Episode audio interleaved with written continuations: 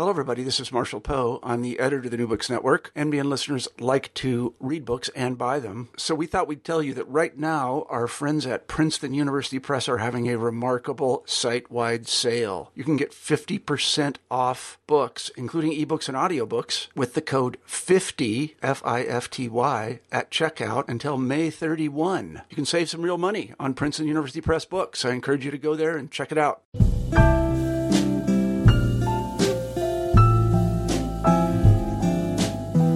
Welcome back to another installment of New Books in Poetry's month long celebration of the chapbook, Chapbookapalooza.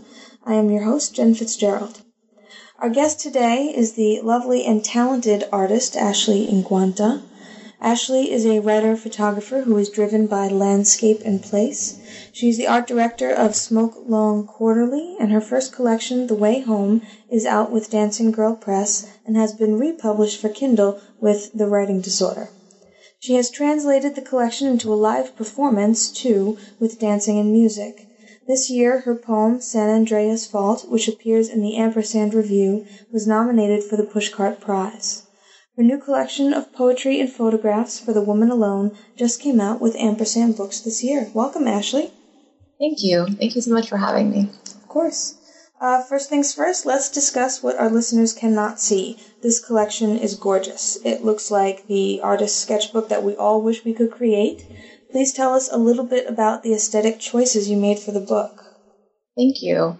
Um, I was originally going into this not knowing what it would be. And my publisher and I, when we agreed on including photographs, we were talking and we both thought it was a really good idea to turn this into a journal. Mm. And um, Jason Cook, my publisher, has a friend, Matthew Revert, and I saw some of his designs and I loved them. And he made a few sample pages for the book, and I knew I wanted to work with him immediately. Um, so we worked together in that um, I would tell him, I really like that, that color, or, you know, can we put a photo of Eleanor Roosevelt here? Or can we do this? Can we put Daytona on this ticket and Austin, Texas on this, this bus ticket? And, um, you know, I also mentioned um, there's um, a Gemini Rising show happening, mm-hmm. which is a, a real musical artist. And Truth or Consequences, New Mexico. You know that I I was like this this show has to happen in Truth or Consequences. so um, we all you know work together to kind of put this journal out. And so, are any of the photographs in here yours? Yeah, they're all mine. They're oh all wow, that's fantastic. Yeah, they're they're beautiful. Um, and the the treatments the thing that i i really enjoyed was um like some of the poems appear faded or appear like they were placed on or um that the tape holding them to the page has aged. I mean the attention to detail is so meticulous and so beautiful. Um i i don't think i've ever seen anything like it. Thank you. Um, i yeah i i feel like um i definitely could not have made this part of the book come out without Revert at all. Yeah, collaboration can be amazing. Um, would you read a piece for us? Um, How to Love a Soul in a Body? How to Love a Soul in a Body. I want to write about your hometown. I have done this a million times before. Missing you, missing you, detailing that space where you grew. Grief is nothing but a hand slapped onto my belly, my breast, telling me, No, you can't have. And when home found me, I was a monster growing, holding my grandfather's hand. The other men walked beside us as we ran. They glided like birds, a song all psychedelic and loose. Now that I am older, when I pray, my hands grow so big they become maps and the tips of my fingers, they can reach the ceiling tiles. And I pray so hard, the tiles become Marilyn Monroe, and my mouth is right there, right there. and my neighbors, they are making coyote noises at the moon. My knees are stained green like when I hitched a ride with that woman. I pressed my lips to her neck and she was gold hardened and I was mascot singing a big hair song. You weren't there and I understood this, so I sang stronger and I prayed so hard that Florida herself swallowed me into belly, the whale, and I fell asleep. Thank you very much. Um, your poems, they're, they're striking. Um, they definitely, they make leaps and connections and, um, they create a movement that appears to be organic, but is not necessarily. Can you talk a little bit about your process? With this poem, I was actually given a few words from Michelle Rial at um, Everyday Fiction. Okay. And the, for the Flash Fiction Chronicles. And this is an edited version of that. Um, and she was interviewing me about the way home. And, and I felt like the words really helped me to actually stay grounded in a feeling that I had that I didn't understand how to come out. Um, mm. And I think my process is mostly um, it's actually very feeling driven. Yeah. And I don't, it works for now. I don't know if it'll work forever. But, um, you know, I just, I really just, I have kind of a life experience practice. I challenge myself to have a lot of life experiences. And if the writing happens, it happens. And then once the writing has happened, I will like sit down a few times a week and, and edit mm-hmm. and force myself to edit. But yeah, I really like that idea of how um, a few words or images can keep you somewhere where maybe your body and mind doesn't necessarily want to stay, and that art yeah. could come from there. I like that. Yeah, that's how it felt exactly. Um, so let's hear another poem. Could you please read to us um, "Body Out"? Yes. Body out. There is a freshly made bed next to mine that I don't touch. There is a hum in the room, a hymn in the sky.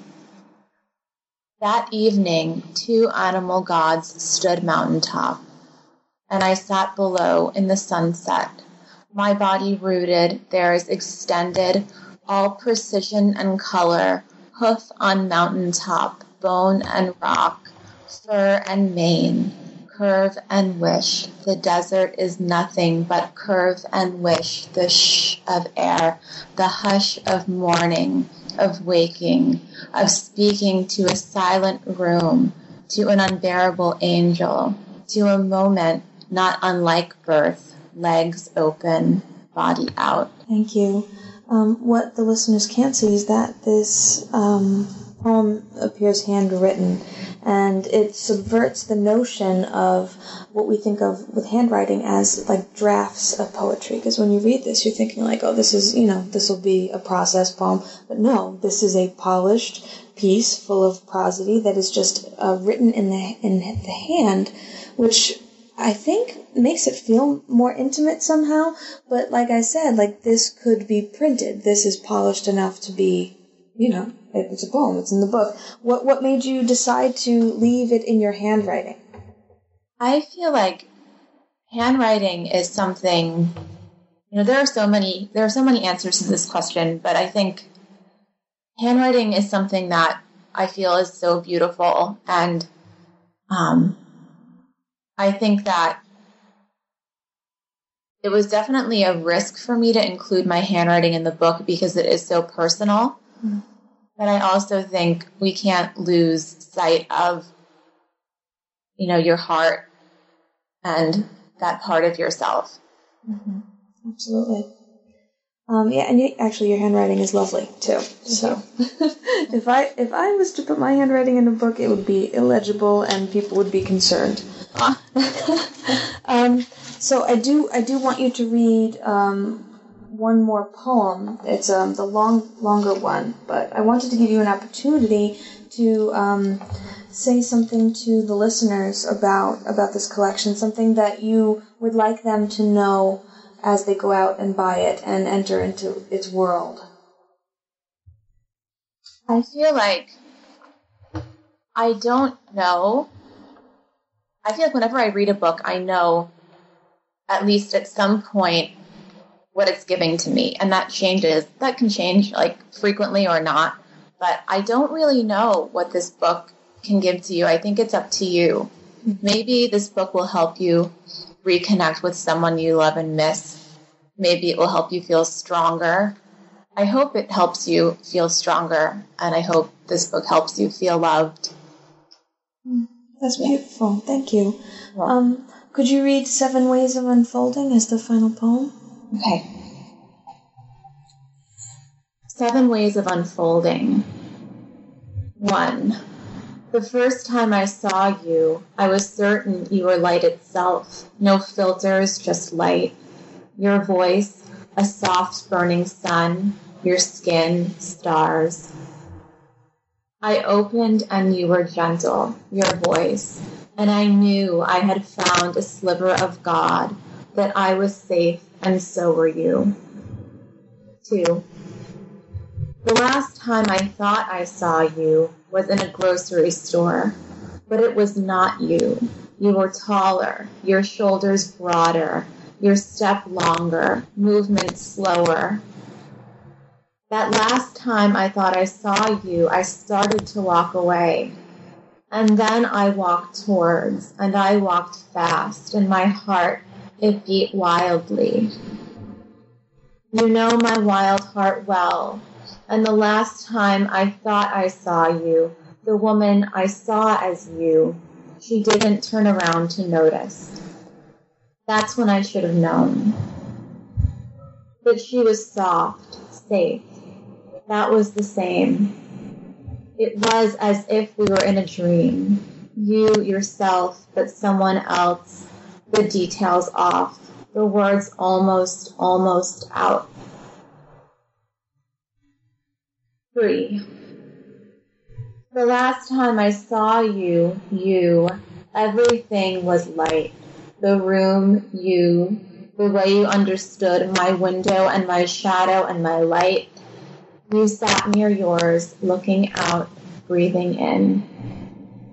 You spread your arms wide and said, Get out there. And you wanted to push me but didn't. And then we were in the ocean you drew years ago on lined paper. You a scribble on the page, as was I. And you said as you handed me the ocean, swim. And I did, in a sea near Mexico. And I called you from the road, and you answered, you did. And we talked about how beautiful life is pared down. And in the ocean near Mexico, the sun shone, and the mountains made everything more private, silence, and the morning was a prayer. I held Mary in my palms without knowing she would come, really come to help, when I would fly to the other side of the country to begin again. Four. The last time I will see you, I imagine it will go like this a hug, the ocean inside each of us, me driving away, alone or not alone, my body becoming something else, the earth entirely, maybe the universe, the whole thing, spinning and filling my body. You here in my belly, the whale. God in the thread joining and separating your body. God, I will never see you again. God, this is what I imagine the last time, the last time. Five. In the moment I curl, a shell, and the scribbles of us are out there in the ocean ready. And as I curl, I understand my own body and understand yours too. The way you would breathe abdomen in and out and the way I would follow years ago with you, and you holding me terrified, beginning, scared, honest. Six, you push me out. I swim towards another, and sometimes I look back for you and you are there. The last time I saw you, you swam like an angel, your body lifted with salt wings, effortlessly warm, a light in the ocean, strong, steady, there, waving, seeing me, knowing who I am. Seven. And now all I ask of you is this. Remember me. Remember how I opened, how gentle you were, how I tried, how you tried, how we both grew, how I gathered and lost and gathered again, and how you gathered and lost and gathered again. Remember me with you, without you. Remember me swimming on paper, blooming.